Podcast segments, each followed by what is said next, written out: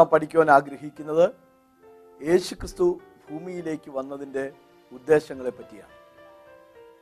ഇന്നേക്ക് രണ്ടായിരം വർഷങ്ങൾക്ക് മുമ്പ് കർത്താവായ യേശു ക്രിസ്തു വേഷത്തിൽ മനുഷ്യനായി മനുഷ്യ സദൃശ്യത്തിലായി ഭൂമിയിലേക്ക് ജഡാവതാരം ചെയ്തു. കർത്താവിന്റെ ആ ഭൂമിയിലേക്കുള്ള ജനനമാണ് ചരിത്രത്തിൽ തന്നെ ഒരു നാഴികക്കല്ലായി ഇന്നും നിലകൊള്ളുന്നത്. ചരിത്രത്തെ ക്രിസ്തുവിന് മുൻപെന്നും ക്രിസ്തുവിന് ശേഷമെന്നും ബി സി എ ഡി എന്നിങ്ങനെ തിരിച്ചിരിക്കുന്നത് യേശു ക്രിസ്തുവിന്റെ ഭൂമിയിലേക്കുള്ള ജഡാവതാരമാണ് ക്രിസ്തു ഭൂമിയിലേക്ക് അവതരിച്ചതിന്റെ ഏഴ് പ്രധാന ഉദ്ദേശങ്ങളെക്കുറിച്ച് വിശുദ്ധ വേദപുസ്തകം വിശദീകരിക്കുന്നുണ്ട്. ഇന്ന് നാം പഠിക്കുവാൻ ആഗ്രഹിക്കുന്നത് ക്രിസ്തുവിന്റെ ആ തിരു അവതാര ഉദ്ദേശങ്ങളെ പറ്റിയാണ്. ഒന്നാമത് അവിടുന്ന് പാപികളായ നമ്മെ രക്ഷിപ്പാൻ വേണ്ടി വന്നു എന്നുള്ളതാണ്. ഒന്ന് തിമത്യോസ് ഒന്നാം അധ്യായം പതിനഞ്ചാം വാക്യം. ക്രിസ്തു യേശു പാപികളെ രക്ഷിപ്പാൻ ലോകത്തിലേക്ക് വന്നു എന്നുള്ളത് വിശ്വാസ്യവും എല്ലാവരും അംഗീകരിപ്പാൻ യോഗ്യവുമായ വചനം തന്നെ. ആ പാപികളിൽ ഞാൻ ഒന്നാമൻ. ദുഷ്ടന്മാരെ നിഗ്രഹിപ്പാനും സൃഷ്ടിനെ രക്ഷിപ്പാനും ജഡാവതാരം ചെയ്യുന്നവരെ പറ്റി ഹൈന്ദവ പുരാണങ്ങളിൽ നാം കേൾക്കാറുണ്ട്. അപ്പോൾ തന്നെ അതേ പുരാണങ്ങൾ പറയുന്നു പാപിയല്ലാതില്ലൊരു നരനും പൂതലെ കോപശീലം ശിശുവിനുമുണ്ടല്ലോ. പാമോഹം പാപകർമ്മോഹം പാപാത്മാ പാപസംഭവ. ബൈബിളും വ്യക്തമാക്കുന്നു ഒരു വ്യത്യാസവുമില്ല എല്ലാവരും പാപം ചെയ്ത് ദൈവ തേജസ്സില്ലാത്തവരായി തീർന്നു. നന്മ ചെയ്യുന്നവൻ ആരുമില്ല ഒരുത്തൻ പോലുമില്ല എല്ലാവരും വഴിതെറ്റി കൊള്ളരുതാത്തവരായി തീർന്നു. എല്ലാവരും പാപികളാണ്. പാപികളായ മനുഷ്യർക്ക് പാപത്തിൽ നിന്ന് രക്ഷിക്കുവാൻ പാപമില്ലാത്ത ഒരുവൻ വരേണ്ടത് അത്യാവശ്യമായിരുന്നു. കർത്താവ് പാപത്തെ വെറുക്കുന്നുവെങ്കിലും പാപികളെ സ്നേഹിക്കുന്നവനാണ്. യേശുക്രിസ്തു സ്നേഹിക്കാത്ത പാപിയില്ല യേശുക്രിസ്തു ക്ഷമിക്കാത്ത പാപവുമില്ല. യേശുക്രിസ്തു പാപികളുടെ രക്ഷകനാണ്. യേശുവിന്റെ ജനനവേളയിൽ യേശുവിന് ഇടേണ്ടുന്ന പേരിനെ കുറിച്ച് യോസഫിനോടും മറിയോടും ദൈവദൂതൻ ഇങ്ങനെയാണ് പറയുന്നത് അവൻ തന്റെ ജനത്തെ അവരുടെ പാപങ്ങളിൽ നിന്ന് രക്ഷിപ്പാനിരിക്കൊണ്ട് നീ അവന് യേശു എന്ന് പേരിടണം. സുവിശേഷകന്മാരായ ലൂക്കോസും യോഹനാനും അക്കാര്യം തറപ്പിച്ച് തങ്ങളുടെ ലേഖനങ്ങളിൽ എഴുതുകയുണ്ടായി. പിതാവ് പുത്രനെ ലോകരക്ഷിതാവായിട്ട് അയച്ചു. യേശു എന്ന രക്ഷിതാവിനെ ദൈവം നൽകി. ദൈവം തന്റെ പുത്രനെ ലോകത്തിലേക്ക് അയച്ചത് ലോകത്തെ ന്യായം വിധിപ്പാനല്ല ലോകം അവനാൽ രക്ഷിക്കപ്പെടുവാൻ തന്നെ. ശമരിയർ യേശുവിനെ അടുത്തറിഞ്ഞപ്പോൾ ഇങ്ങനെയാണ് പറയുന്നത്. അവൻ സാക്ഷാൽ ലോകരക്ഷിതാവ് എന്ന് ഞങ്ങൾ അറിഞ്ഞിരിക്കുന്നു. യേശുക്രിസ്തു പാപികളുടെ രക്ഷകനാണ്. പാപങ്ങൾക്ക് മോചനം തരുന്നവനാണ്. ക്രിസ്തു ഭൂമിയിലായിരുന്നപ്പോൾ നാല് കഠോര പാപികളുടെ പാപം ക്ഷമിച്ചു കൊടുത്തുകൊണ്ട് അക്കാര്യം യേശു സ്വന്തം ജീവിതത്തിൽ വ്യക്തമായി തെളിയിച്ചവനാണ്. കർത്താവിന്റെ കാലിൽ തൈലം പൂശിയ പട്ടണത്തിലെ പാപിനിയായ സ്ത്രീയെക്കുറിച്ച് യേശു ഇങ്ങനെ പറയുകയുണ്ടായി. ഇവളുടെ അനേകമായ പാപങ്ങൾ മോചിച്ചിരിക്കുന്നു. നിന്റെ പാപങ്ങൾ മോചിച്ചു തന്നിരിക്കുന്നു. പിന്നീട് ഒരിക്കൽ വ്യഭിചാരകർമ്മത്തിൽ പിടിക്കപ്പെട്ട ഒരു സ്ത്രീയെ കല്ലെറിഞ്ഞു കൊല്ലുവാനായി യേശുവിന്റെ അടുക്കൽ കൊണ്ടുവന്നു. കർത്താവ് പറയുകയാണ് നിങ്ങളിൽ പാപമില്ലാത്തവർ അവളെ ആദ്യമായി കല്ലെറിയട്ടെ. മനസാക്ഷിയുടെ ആക്ഷേപം ഹേതുവായി എല്ലാവരും കല്ലിട്ടിട്ട് കടന്നുപോയപ്പോൾ യേശു പറയുകയാണ് നോക്കൂ ആരും നിന്നെ ശിക്ഷ വിധിച്ചില്ലല്ലോ. പോക മേലാൽ പാപം ചെയ്യരുത്. അവൾ പാപക്ഷമ പ്രാപിച്ചവളായിട്ട് യേശുവിന്റെ അടുക്കൽ നിന്ന് പോവുകയാണ്. പക്ഷപാതക്കാരനായിരുന്ന ഒരു മനുഷ്യനെ നാലുപേർ ചുമന്നുകൊണ്ട് യേശുവിന്റെ അടുക്കൽ കൊണ്ടുവന്നു. യേശുവിനോട് പറയുകയാണ് മകനെ നിന്റെ പാപങ്ങൾ മോചിച്ചു വന്നിരിക്കുന്നു പിന്നീട് യേശുവിനോട് പറഞ്ഞു കിടക്കെടുത്ത് വീട്ടിലേക്ക് പോകാം.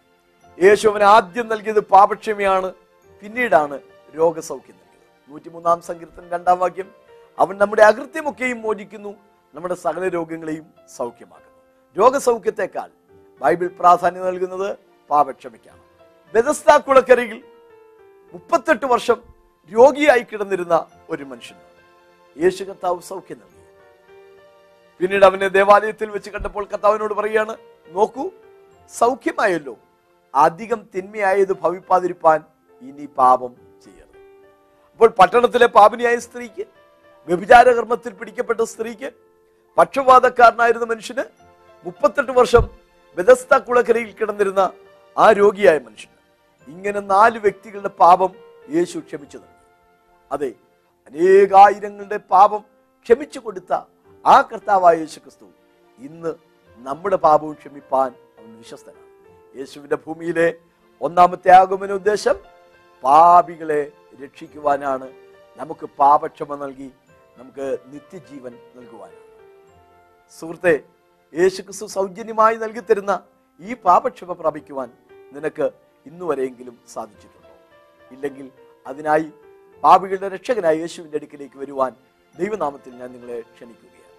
യേശുവിന്റെ ജഡാവതാരത്തിന്റെ രണ്ടാമത്തെ ലക്ഷ്യം നമ്മിൽ ഒരുവനെ പോലെ നമ്മെ പോലെ താതാത്മ്യം സ്വീകരിച്ച് നമ്മുടെ തലത്തിലേക്ക് താണിറങ്ങി വന്നുകൊണ്ട് ദൈവസ്നേഹം വെളിപ്പെടുത്തുവാനായിരുന്നു. ഇബ്രായ ലേഖനം രണ്ടാം അധ്യായം പതിനാലാം വാക്യം. മക്കൾ അത് വന്നാം. ജഡരക്തങ്ങളോട് കൂടിയവർ ആകൊണ്ട് അവനും അവരെ പോലെ ജഡരക്തങ്ങളോട് കൂടിയവനായി. ഇവിടെ ജഡാവതാരങ്ങളായി സ്വീകരിച്ചു എന്ന് പറയുന്ന ഐതിഹ്യങ്ങൾ ദൈവം മീനായും നരസിംഹമായും വരാഹമായും കൂർമ്മമായും ഒക്കെ വന്നു എന്നാണ്. എന്നാൽ യേശു ക്രിസ്തു വന്നത് ഒരു മീനായിട്ടോ കൂർമ്മമായിട്ടോ അല്ല മനുഷ്യനായി കർത്താവ് വന്നു. എന്തിനാണ് യേശു മനുഷ്യനായി വന്നത്? മനുഷ്യനാണ് പാപികൾ. പാപികളായ മനുഷ്യന്റെ രക്ഷയ്ക്ക് വേണ്ടി ദൈവം മനുഷ്യവേഷത്തിൽ മനുഷ്യനായി മനുഷ്യന് സദൃശനായി അവൻ ഭൂമിയിലേക്ക് വരികയാണ് ഉണ്ടായത്. അതാണ് ബൈബിളിൽ നമ്മൾ വായിച്ചത്. മക്കൾ ജഡരക്തങ്ങളോട് കൂടിയവർ ആകൊണ്ട് അവനും അവരെ പോലെ ജഡരക്തങ്ങളോട് കൂടിയവനായി തീർന്നു യേശുവിന്റെ പൂർവാസ്തിത്വം നാം മനസ്സിലാക്കണം. നാം ആരും ജനിച്ചതിന് മുമ്പ് നമ്മളാരുമില്ല. എന്നാൽ യേശുക്രിസ്തു ഭൂമിയിലേക്ക് ജനിക്കുന്നതിന് മുമ്പ് നിത്യതയിലെ ഉണ്ടായിരുന്നവനാണ്. യേശു ജനിക്കുന്നതിന് രണ്ടായിരം വർഷങ്ങൾക്ക് മുമ്പ് ജീവിച്ചിരുന്ന മനുഷ്യനാണ് അബ്രഹാം. അബ്രഹാമിനെ ഉദാഹരിച്ചുകൊണ്ട് കർത്താവ് പറയുകയാണ് അബ്രഹാം ജനിക്കുന്നതിന് മുമ്പേ ഞാനുണ്ട്. യോഹനാൻ എട്ടിന്റെ അമ്പത്തിയെട്ട്. യോഹനാൻ പതിനേഴിന്റെ അഞ്ചിൽ കർത്താവ് പറയുകയാണ് പിതാവെ ലോകമുണ്ടാകുന്നതിന് മുമ്പേ എനിക്ക് നിന്റെ അടുക്കൽ ഉണ്ടായിരുന്ന മഹത്വം. അപ്പോൾ നിത്യതയിലെ ഉണ്ടായിരുന്നവനാണ് ക്രിസ്തു. ഈ ഉലകം ഉളവാകുന്നതിന് മുമ്പ് ഭൂമി സൃഷ്ടിക്കപ്പെടുന്നതിന് മുമ്പ് തന്നെ ഉണ്ടായിരുന്നവനാണ് ക്രിസ്തു. ആ ദൈവമായ കർത്താവ് നമ്മെ രക്ഷിപ്പാൻ വേണ്ടി നമ്മിൽ ഒരുവനെ പോലെ ജഡാവതാരം സ്വീകരിച്ച് ഭൂമിയിലേക്ക് വരികയാണ് ഉണ്ടായത്. ജഡാവതാരം എന്ന വാക്കിന്റെ ശരിയായ അർത്ഥം ഉൾക്കൊള്ളുന്നതും കർത്താവായ യേശു ക്രിസ്തുവാണ് കാരണം അവൻ വചനമായിരുന്നു വചനം ജഡമായി തീർന്നു. യോഹന്നാൻ സുവിശേഷം ഒന്നാം അധ്യായം ഒന്നാം വാക്യം പതിനാലാം വാക്യം. ആദിയിൽ വചനമുണ്ടായിരുന്നു വചനം ദൈവത്തോടുകൂടെയായിരുന്നു വചനം ദൈവമായിരുന്നു. പതിനാലാം വാക്യത്തിൽ വചനം അഥവാ ദൈവം ജഡമായി തീർന്നു നമ്മുടെ ഇടയിൽ പാർത്തു. ജഡമായി തീർന്ന ഈ വചനം ആരാണ്? വെളിപ്പാട് പുസ്തകം പത്തൊമ്പതാം അധ്യായം പന്ത്രണ്ട് പതിമൂന്ന് വാക്യം. അവന്റെ കണ്ണ് അഗ്നിജ്വാല തലയിൽ അനേക രാജമുടികൾ എഴുതിയിട്ടുള്ള ഒരു നാമവും അവനുണ്ട്. അവന് ദൈവവചനം എന്ന പേർ. ഒന്ന് തെമത്തിയോസ് മൂന്നിന്റെ പതിനാറ്. അവൻ ജഡത്തിൽ വെളിപ്പെട്ടു. ഇംഗ്ലീഷിൽ God manifested in the flesh എന്നാണ്. ദൈവം ജഡത്തിൽ വെളിപ്പെട്ടു. ആ ജഡത്തിൽ വെളിപ്പെട്ട ദൈവമായി ക്രിസ്തുവിന്റെ അനേക പ്രവർത്തനങ്ങൾ വിശദീകരിച്ചിട്ട് ആ പതിനഞ്ചാം വാക്യത്തിന്റെ ഒടുവിൽ പറയുകയാണ് എന്നിങ്ങനെ ദൈവഭക്തിയുടെ മർമ്മം സമ്മതമാം വണ്ണം വലുതായിരിക്കും. അവനിലല്ലോ ദൈവത്തിന്റെ സർവസമ്പൂർണതയും ദേഹരൂപമായി വസിക്കുന്നത് എന്ന് കൊലോസ് ലേഖനം രണ്ടിന്റെ ഒൻപതിലും ഒന്നിന്റെ പതിനഞ്ചിലും നാം വായിക്കുന്നുണ്ട് അവൻ അദൃശ്യനായ ദൈവത്തിന്റെ പ്രതിമയും സർവസൃഷ്ടിയുടെയും ആരംഭവുമായവനാണ്. അപ്പോൾ യേശുക്രിസ്തു നിത്യതയിൽ പിതാവിനോടുകൂടെ വസിച്ചവൻ ദൈവരൂപത്തിലിരിക്കെ ദൈവത്തോടുള്ള സമത്വം മുറുകെ പിടിച്ചുകൊള്ളണമെന്ന് വിചാരിക്കാതെ ദാസരൂപമെടുത്തു വേഷത്തിൽ മനുഷ്യനായി ഭൂമിയിലേക്ക് വന്നു. എന്തിന്? നാം മനുഷ്യരായതുകൊണ്ട് നമ്മെ രക്ഷിക്കുവാൻ യേശുക്രിസ്തുവും മനുഷ്യനായി ഭൂമിയിൽ ജനിച്ചു. പാപമൊഴികെ മാനുഷികമായ എല്ലാവിധ വിചാര വികാരങ്ങളും ഉള്ളവനായിട്ടാണ് യേശു ഭൂമിയിൽ ജനിച്ചത് ജീവിച്ചത് വളർന്നത് മരിച്ചത്.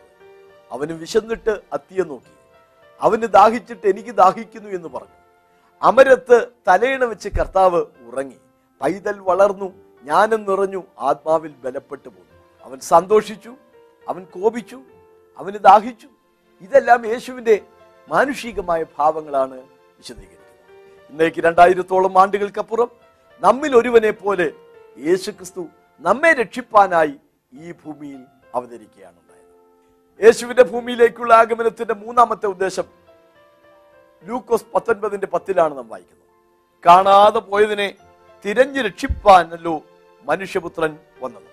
യേശുവിന്റെ ഭൂമിയിലേക്കുള്ള ആഗമനത്തിന്റെ മൂന്നാമത്തെ ലക്ഷ്യം കാണാതെ പോയതിനെ തിരഞ്ഞു രക്ഷിപ്പാൻ വന്നു എന്നുള്ളതാണ്. കാണാതെ പോയത്.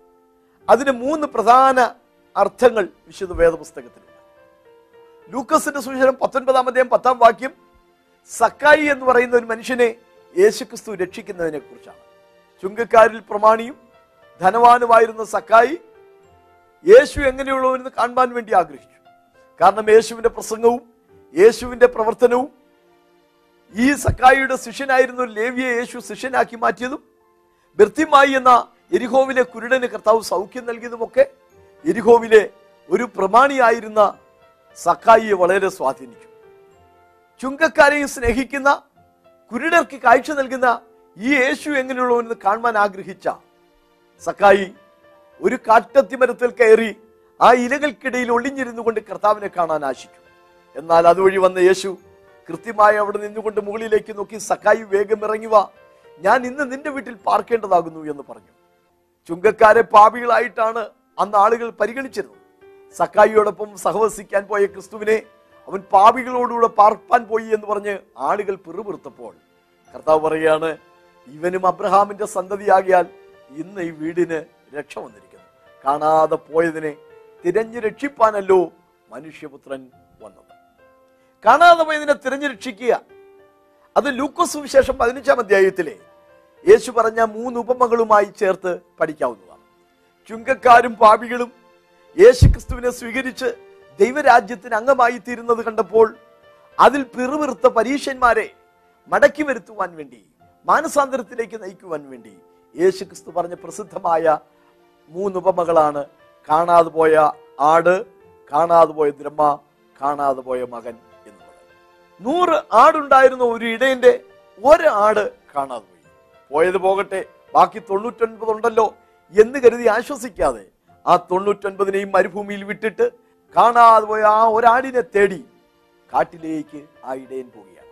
കണ്ടുകിട്ടിയാൽ അതിനെ തോളിലേന്തി ഉല്ലാസത്തോടുകൂടെ കൊണ്ടുവന്നിട്ട് കാണാതെ പോയിരുന്നു കണ്ടുകിട്ടിയിരിക്കുന്നു എന്നോടുകൂടെ സന്തോഷിപ്പിൻ എന്ന് പറഞ്ഞ് സന്തോഷിക്കുന്ന ഒരു ഇടയനെയാണ് നമുക്ക് അവിടെ കാണുവാൻ കാണാതെ പോയതായി അവിടെ പറയുന്ന രണ്ടാമത്തെ കാര്യം പത്ത് ദ്രമ്മയിൽ ഒന്ന് കാണാതെ പോയ ഒരു സ്ത്രീയെ പറ്റിയാണ് ഒരു യുവതിയെ ഒരു യഹൂദ യൗവനക്കാരൻ വിവാഹ നിശ്ചയം ചെയ്യുമ്പോൾ ആ വിവാഹത്തിന്റെ ഉറപ്പിലേക്കായി പത്ത് ദ്രമ കൊടുക്കാറുണ്ടെന്നും ആ പത്ത് ദ്രമ ഒരു നൂലിൽ കോർത്ത് വസ്ത്രത്തിന്റെ തോങ്ങലിൽ എപ്പോഴും ഇങ്ങനെ കെട്ടിക്കൊണ്ട് നടക്കും. അതിലൊന്ന് നഷ്ടപ്പെട്ടാൽ അവൾക്കത് വളരെ വേദനയാണ്. ആ ദ്രമ കാത്തു സൂക്ഷിക്കുക എന്നുള്ളത് അവളുടെ കടപ്പാണ്. അതിലൊന്ന് എങ്ങനെയോ നഷ്ടപ്പെട്ടു. നഷ്ടപ്പെട്ടപ്പോൾ അവൾ വിളക്ക് കത്തിച്ച് വീട് അടിച്ചു വാരി കണ്ടെത്തും വരെ അന്വേഷിച്ച്.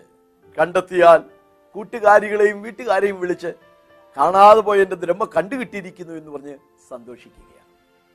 മൂന്നാമത്തെ ഉപമ രണ്ട് മക്കളിൽ ഒരുവൻ കാണാതെ പോകുന്നതിനെ കുറിച്ച്. ആട് നൂറിലൊന്ന് നഷ്ടപ്പെടുന്നു കാറ്റിലാണ് ദ്രഹ്മ പത്തിലൊന്ന് നഷ്ടപ്പെടുന്നു വീട്ടിലാണ്. മക്കൾ രണ്ടിലൊന്ന് നഷ്ടപ്പെടുന്നു വീട്ടിൽ നിന്നാണ്. നൂറിലൊന്ന് ശതാംശമാണ് പത്തിലൊന്ന് ദശാംശമാണ് രണ്ടിലൊന്ന് പകുതിയാണ്. കാണാതെ പോകുക. ആ നഷ്ടം ദൈവത്തിന്റെ സൃഷ്ടിയിൽ ചെറുതായാലും വലുതായാലും അത് വളരെ ഗൗരവമുള്ളതാണ് പ്രാധാന്യതയുള്ളതാണ് എന്ന് നാം മനസ്സിലാക്കണം.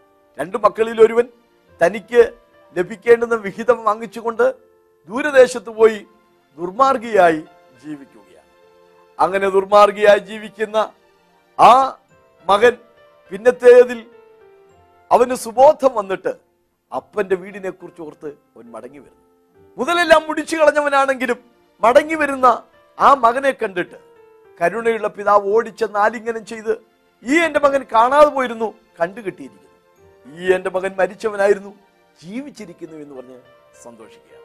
അപ്പോൾ കാണാതെ പോയ ആട് കാണാതെ പോയ ബ്രഹ്മ കാണാതെ പോയ മകൻ കണ്ടു കിട്ടുമ്പോഴുള്ള സന്തോഷം. കഥ പറയാണ് കാണാതെ പോയതിനെ തിരഞ്ഞു രക്ഷിപ്പാനല്ലോ മനുഷ്യപുത്രൻ വന്നത് എന്ന്.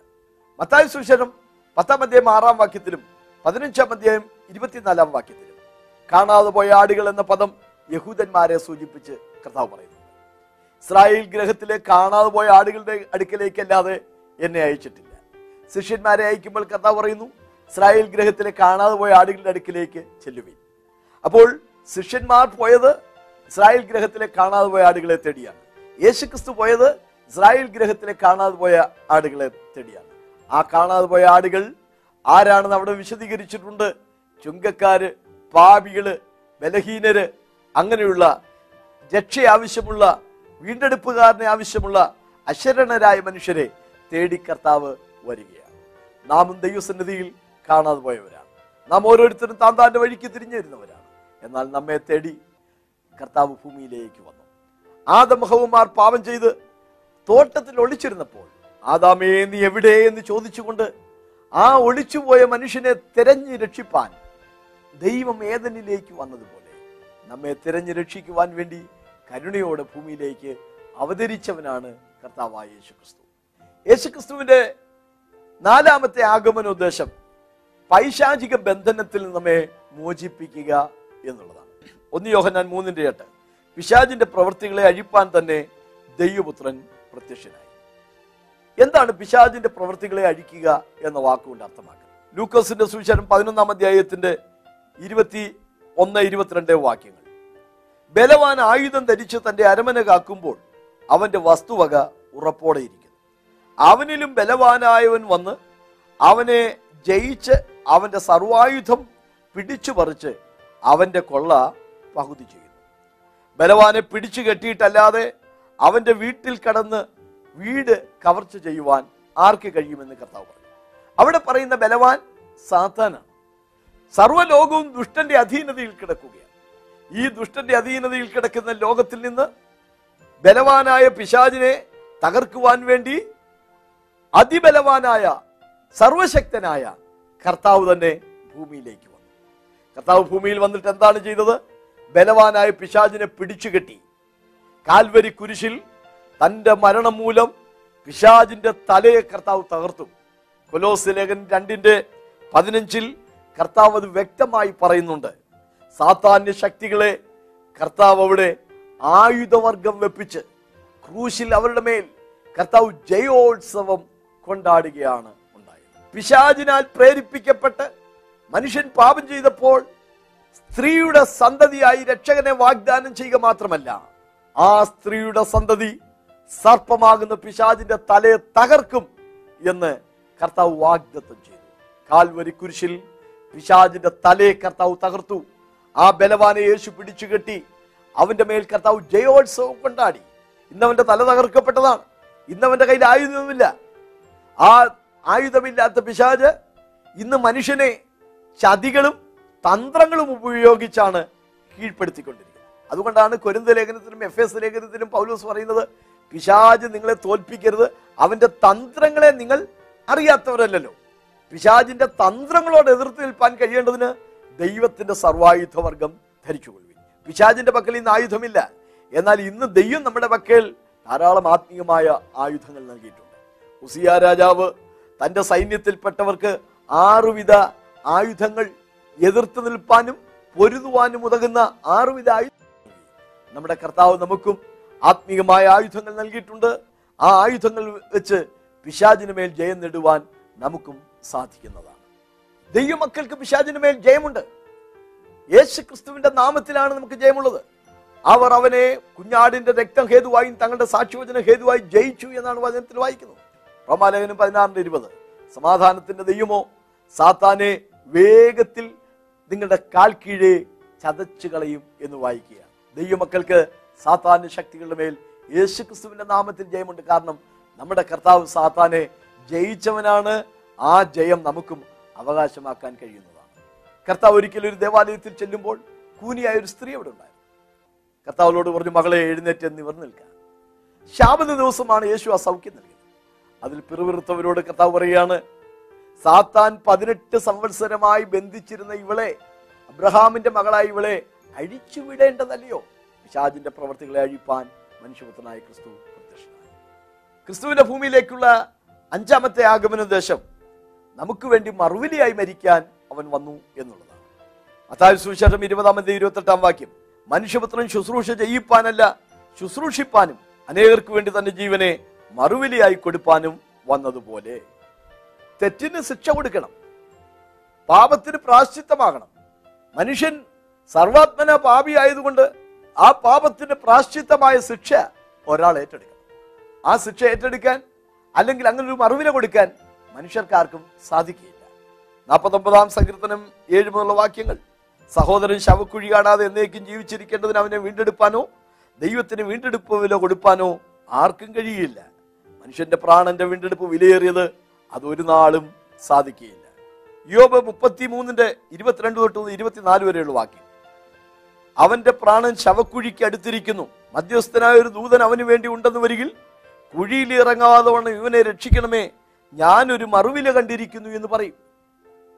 മധ്യസ്ഥനായ ഒരു ദൂതനെങ്കിലും ഉണ്ടായിരുന്നെങ്കിൽ അവങ്കിൽ ഒരു മറുവില കണ്ടിട്ട് മനുഷ്യൻ കുഴിയിൽ ഇറങ്ങാതെ അവനെ രക്ഷിക്കുമായി മനുഷ്യൻ കുഴിയിൽ ഇറങ്ങാതെ അവന് വേണ്ടി മറുവിലയായി മരിക്കുവാൻ ആരുമില്ലാതിരുന്നപ്പോൾ ബൈബിൾ പറയുകയാണ് ദൈവം ഒരുവനല്ലോ ദൈവത്തിനും മനുഷ്യർക്കും മധ്യസ്ഥൻ ഒരുവൻ.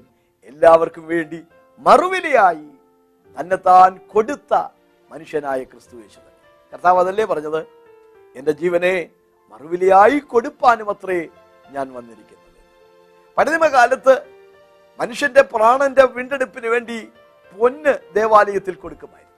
എന്നാൽ പുതിയ നിയമത്തിലേക്ക് വരുമ്പോൾ പത്രോസിന്റെ ലേഖനത്തിൽ നാം വായിക്കുന്നു നിങ്ങളെ വീണ്ടെടുത്തിരിക്കുന്നത് പൊന്ന് വെള്ളി മുതലായി അഴിഞ്ഞു പോകുന്ന വസ്തുക്കളെ കൊണ്ടല്ല. പിന്നെന്തുകൊണ്ടാണ്? ക്രിസ്തു എന്ന നിർദോഷവും നിഷ്കളങ്കവുമായ കുഞ്ഞാടിന്റെ വിലയേറിയ രക്തം കൊണ്ടത്രേ. കർത്താവ് ഭൂമിയിലേക്ക് വന്നത് നമുക്ക് വേണ്ടി മറുവിലിയായി മരിച്ച് നമ്മെ രക്ഷിക്കുവാൻ വേണ്ടിയായിരുന്നു. യേശുവിന്റെ ആഗമനത്തിന്റെ ആറാമത്തെ ഉദ്ദേശം പിതാവായ ദൈവത്തെ നമുക്ക് വെളിപ്പെടുത്തി തരുവാൻ വേണ്ടിയായിരുന്നു. ഒന്ന് യോഹനാൻ അഞ്ചിന്റെ ഇരുപത്. ദൈവപുത്രൻ വന്നു എന്നും സത്യദൈവത്തെ അറിവാൻ നമുക്ക് വിവേകം തന്നു എന്നും നാം അറിയുന്നു. ദൈവപുത്രൻ വന്നത് സത്യദൈവത്തെക്കുറിച്ചുള്ള വ്യക്തമായ ഒരു ചിത്രം നമുക്ക് തരാനാണ്. കർത്താവ് പ്രാർത്ഥിക്കാൻ പഠിപ്പിച്ചത് സ്വർഗസ്ഥനായ ഞങ്ങളുടെ പിതാവേ എന്ന് വിളിച്ചുകൊണ്ടാണ്. ദൈവത്തെക്കുറിച്ച് ഭീകരമായ ബീഭത്സമായ ഒരു ചിന്തയും ചിത്രവും മനസ്സിൽ വെച്ചിരുന്ന മനുഷ്യരോട് അല്ല ദൈവം കരുണയുള്ള പൊറുമയുള്ള സ്നേഹമുള്ള ഒരു പിതാവാണെന്ന് വ്യക്തമാക്കി തന്നത് കർത്താവായ യേശു ക്രിസ്തുവാണ് അതുകൊണ്ട് പാവിയാണെന്ന് പറഞ്ഞ് പേടിച്ചരണ്ട് മാറി നിൽക്കേണ്ടതില്ല. അബ്ബാ പിതാവേ എന്ന് വിളിച്ചുകൊണ്ട് അടുത്തിയെന്ന് ദൈവത്തെ തൊട്ടുരുമ്മി എന്നതുപോലെ സ്നേഹവായ്പോടെ പ്രാർത്ഥിക്കാനുള്ള പദവിയും പ്രാഗൽഭ്യവും പ്രവേശനവും കർത്താവായ യേശു ക്രിസ്തുവിന്റെ തിരു അവതാരം മൂലം ഇന്ന് നമുക്ക് കരഗതമായിരിക്കുകയാണ്. യേശുവിന്റെ ആഗമനത്തിന്റെ ഏഴാമത്തെ ഉദ്ദേശം കൂടെ പറഞ്ഞ് ഞാൻ ഈ വാക്കുകൾ അവസാനിപ്പിക്കുകയാണ്. കർത്താവ് തരുന്നതെല്ലാം സമൃദ്ധമായതാണ്. ഇസ്രായേൽ മക്കൾക്ക് മരുഭൂമിയിൽ വെച്ച് കർത്താവ് വെള്ളം കൊടുത്തു. പാറയിൽ നിന്ന് വെള്ളം ചാടി പുറപ്പെട്ടു എന്നാണ് വായിക്കുന്നത്. സ്തോത്രം. അവരെ അനുഗമിച്ച പാറയിൽ നിന്നല്ലോ അവർ കുടിച്ചത്. ആ പാറ ക്രിസ്തുവായിരുന്നു. ഇവിടെ കർത്താവ് പറയാണ് അവർക്ക് ജീവൻ ഉണ്ടാകാൻ ആ ജീവൻ സമൃദ്ധിയായി ഉണ്ടാകുവാൻ അത്രേ ഞാൻ വന്നിരിക്കുന്നു. ജീവൻ. ജീവന്റെ എതിർപദമാണ് മരണം. പാപത്തിന്റെ ശമ്പളം മരണമത്രേ. പാപം ചെയ്യുന്ന ദേഹി മരിക്കും നിശ്ചയം. ഏകമനുഷ്യനാൽ പാപവും പാപത്താൽ മരണവും ലോകത്തിലേക്ക് പ്രവേശിച്ചു ഇങ്ങനെ എല്ലാവരും പാപം ചെയ്യാൽ മരണം സകലിലും പരന്നിരിക്കും. റോമർ അഞ്ച് പന്ത്രണ്ട്. റോമർ ആറ് ഇരുപത്തിമൂന്നിൽ നാം വായിക്കുന്നു പാപത്തിന്റെ ശമ്പളം മരണം മരണമത്രേ.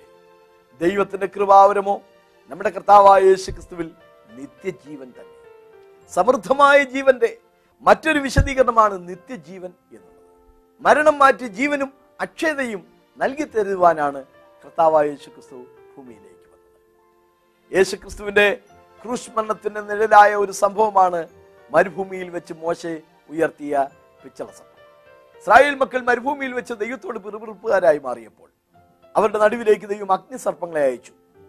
ആ അഗ്നിസർപ്പങ്ങളുടെ കടിയേറ്റ് പിടഞ്ഞ് മരിക്കുന്ന ജനത്തിന്റെ രക്ഷയ്ക്ക് വേണ്ടി ദൈവിക നിയോഗപ്രകാരം മോശെ താമ്രം കൊണ്ട് ഒരു പിച്ചള സർപ്പത്തെ ഉണ്ടാക്കി കൊടിമരത്തെ തൂക്കി.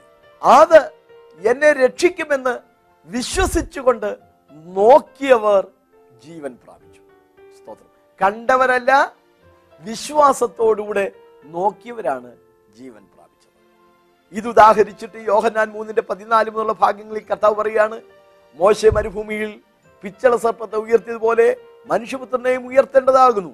അവനിൽ വിശ്വസിക്കുന്നവനും നിത്യജീവൻ പ്രാപിക്കേണ്ടതിന് തന്നെ ആ അഗ്നിസർപ്പങ്ങൾ പിശാചിന് നിഴലാണ്. ഉയർത്തപ്പെട്ട താമ്രസർപ്പം കർത്താവായ യേശുക്രിസ്തുവിന്.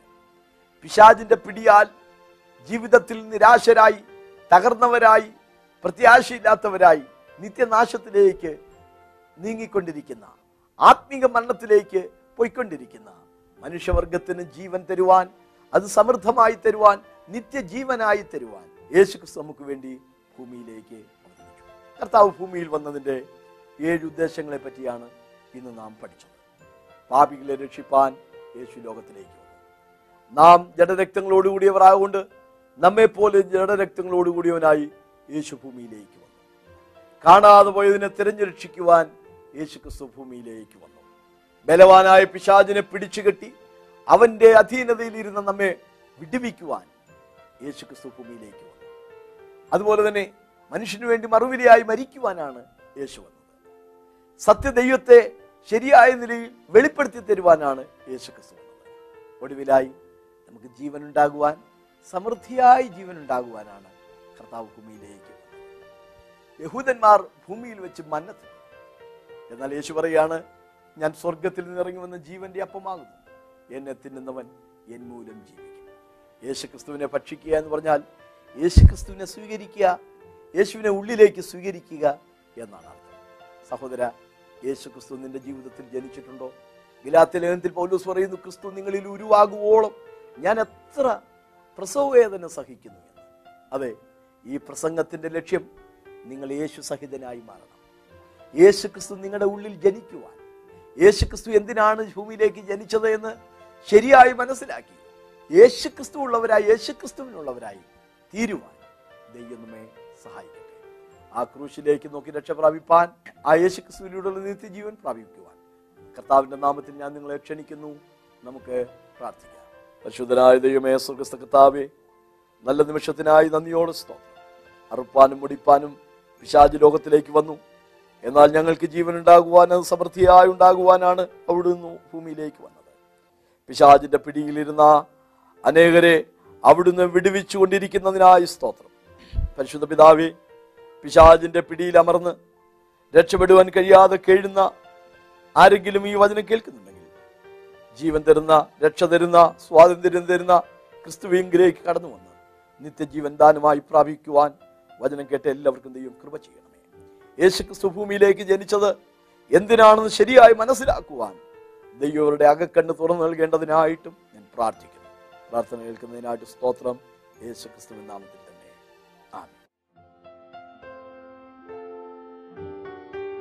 നെടുമ്പാശ്ശേരി കൊച്ചിൻ ഇന്റർനാഷണൽ എയർപോർട്ടിൽ നിങ്ങൾ വരുമ്പോൾ വളരെ അനുഗ്രഹിക്കപ്പെട്ട ഒരു ആത്മീയ ആരാധന അവിടെയുണ്ട്.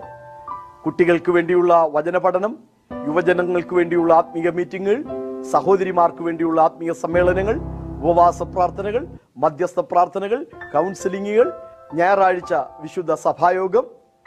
ഇങ്ങനെ അനുഗ്രഹിക്കപ്പെട്ട ആത്മീയ ആരാധനയിൽ വന്ന് സംബന്ധിക്കുവാൻ കർത്താവിന്റെ നാമത്തിൽ ഞങ്ങൾ നിങ്ങളെ ക്ഷണിക്കുന്നു.